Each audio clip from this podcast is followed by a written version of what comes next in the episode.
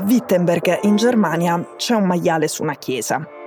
Non è un'installazione d'arte contemporanea un po' blasfema, ma un rilievo in pietra del 1290. Sta sul fianco di Santa Maria dal 1570, quando fu spostato lì fuori perché prima era all'interno. È la Judensau, letteralmente la scrofa degli ebrei. Questo è un esemplare, ma ce n'erano molte in Europa. Si erano diffuse tra il Medioevo e il XVI secolo e lo scopo era quello di denigrare il popolo ebraico. Per la religione ebraica il maiale è un essere impuro e nelle Judensau gli ebrei vengono raffigurati mentre adorano, cavalcano o baciano un suino o mentre una scrofa li allatta. Quella di Wittenberg è stata al centro di una battaglia legale che si è appena conclusa e che è durata tre anni. È arrivata fino alla Corte Suprema Federale, cioè il più alto tribunale della Germania prima della Corte Costituzionale. È una storia che riguarda uno scontro culturale piuttosto potente. Viene prima il diritto di chi si sente offeso, o bisogna preservare pezzi di storia perché siamo tutti adulti e vaccinati e sappiamo distinguere l'oggetto dal messaggio, che comunque serve anche a ricordarci idiozie che un tempo erano condivise. All'Università di Cambridge sono stati rimossi dei dipinti fiamminghi di valore perché raffiguravano una natura morta, cioè della cacciagione appesa degli animali morti, la preoccupazione dell'università era che offendessero gli studenti vegani.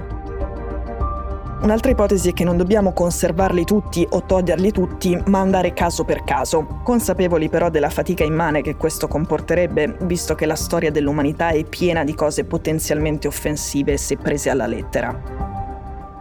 Sulla cancel culture la questione per il momento è aperta, ma sulla scrofa degli ebrei la Germania ha deciso.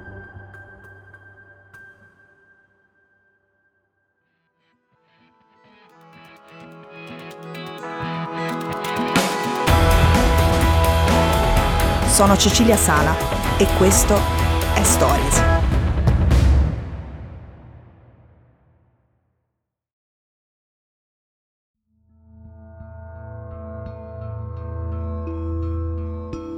La causa si è appena conclusa, il consiglio parrocchiale di Santa Maria ha deciso che la scultura rimarrà al suo posto. Perché un blocco di pietra consumato dai secoli è diventato un caso nazionale? Perché siamo in Germania, dove l'antisemitismo è una questione sensibile e la cancel culture è arrivata prima della sua ultima ondata globale. In Germania più che altrove la memoria pesa sulle coscienze. Per generazioni dopo la fine della guerra i tedeschi hanno vissuto nel senso di colpa collettivo per i crimini del nazismo. Un senso di colpa tanto forte da far reinterpretare tutta la storia della Germania come una preparazione al Terzo Reich. Dopo la guerra i simboli della dittatura e anche quelli della Germania imperiale sono stati fatti saltare in aria nell'est comunista. Nell'ovest ci sono ancora reliquie e cimeli del Terzo Reich e della monarchia, ma sempre accompagnati da pannelli esplicativi. Però non si troverà mai una svastica su un edificio come invece accade con i fasci littori, per esempio nei complessi costruiti dal fascismo a Roma, come intorno allo Stadio Olimpico al Foro Italico. Le statue di generali prussiani dell'Ottocento, se sono ancora in piedi, sono abbandonate e lasciate all'anonimato. Poi c'è il dibattito sul colonialismo. Le intitolazioni delle vie agli esploratori vengono cancellate. I musei restituiscono ai paesi di provenienza quanto era stato sottratto dai dominatori tedeschi. Noi, i nostri obelischi, ce li teniamo. A Berlino il governo vuole rimuovere il passo di San Paolo dalla cupola del Palazzo Reale perché il riferimento a Gesù non sarebbe inclusivo. Lo stesso edificio rimane al centro delle polemiche perché rappresenta una celebrazione di quella monarchia che preparò l'avvento del nazismo.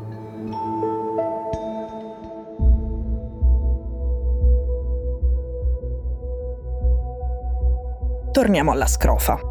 Tutto inizia nel 1988 quando il Consiglio centrale degli ebrei di Germania giudica insufficiente la targa esplicativa posta sotto il rilievo. In quella targa la Shoah viene descritta come conseguenza dell'antisemitismo simboleggiato anche da quella scultura. La Judensau deve quindi essere rimossa o essere accompagnata da una spiegazione migliore, ma il vescovo evangelico si oppone, sostiene che la Chiesa evangelica deve tenere aperta questa ferita della sua storia, con la scrofa degli ebrei come memoriale e monito dell'antisemitismo protestante anche perché Wittenberg è la culla del protestantesimo e alle porte della sua cattedrale che nel 1517 Lutero aveva fisso le 95 tesi dando inizio alla riforma. Il fatto è appunto che il protestantesimo ha un problema più serio con l'antisemitismo di quello rappresentato da un bassorilievo in pietra. Lutero scriveva che gli ebrei sono esseri tanto disperati, cattivi, velenosi e diabolici fino al midollo, la nostra piaga, pestilenza e ogni sventura, che sono figli del diavolo condannati alle fiamme dell'inferno e che le sinagoghe vanno incendiate, le loro case distrutte, i rabbini che insegnano la Torah, il Talmud e la Kabbalah uccisi. Cioè, quello che fecero i nazisti nella notte dei cristalli del 1938.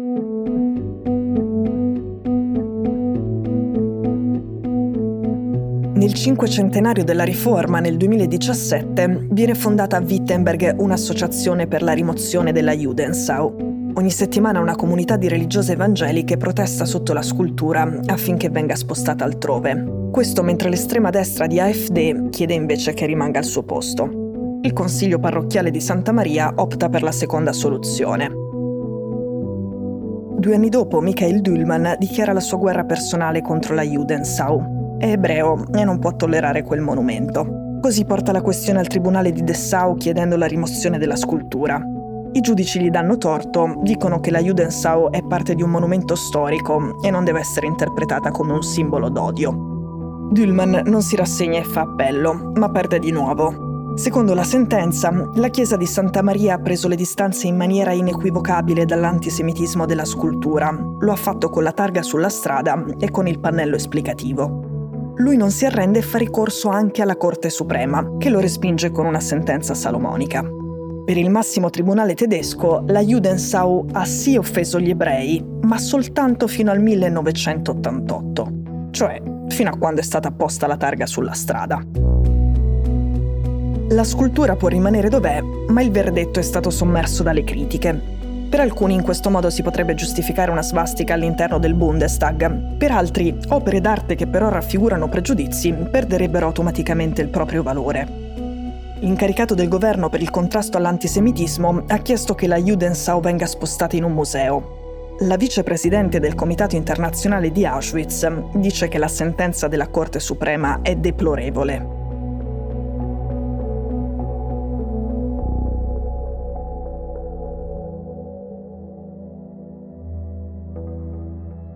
Ora il Consiglio di Santa Maria ha deciso che la scrofa degli ebrei rimarrà dove è dal 1570 e Dülman ha perso la sua battaglia contro il maiale di pietra. La questione è chiusa sul piano legale, ma rimane aperta quella dell'antisemitismo in Germania.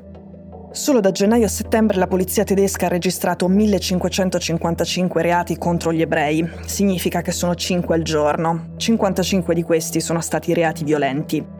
In tutto il 2021 i casi erano stati 3.027, aumentano del 25% all'anno. Lo spettro dell'antisemitismo va dall'estrema destra alla sinistra radicale, dai sostenitori delle teorie del complotto ai sospetti dell'intelligence tedesca, che segnala possibili azioni di agenti provocatori dei servizi segreti di Turchia e Iran. Ancora oggi in Germania vengono infrante le finestre delle sinagoghe e chi indossa la kippa rischia di essere aggredito. Ad Amburgo, un ragazzo che portava il copricapo ebraico è stato ferito a colpi di vanga. L'episodio più grave è successo nell'est del paese, non lontano da Wittenberg. A ottobre del 2019, nel giorno di Yom Kippur, l'estremista di destra 27enne Stefan Ballier ha tentato di fare irruzione nella sinagoga della città con un fucile e delle bombe a mano fabbricate da lui. Ma non è riuscito a forzare la porta del tempio, così ha preso a vagare per la città gettando le bombe nel cimitero ebraico ha ucciso due persone e ne ha ferite altre due a fucilate. Lui aveva una GoPro addosso e stava facendo una diretta social.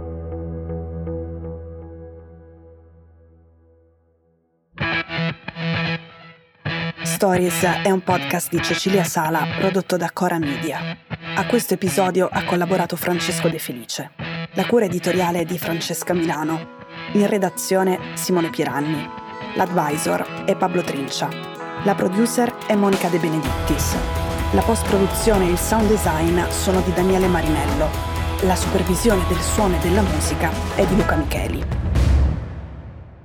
Le fonti degli inserti audio sono indicate nella sinossi. Questo episodio è stato prodotto e sviluppato insieme a Spotify Studios.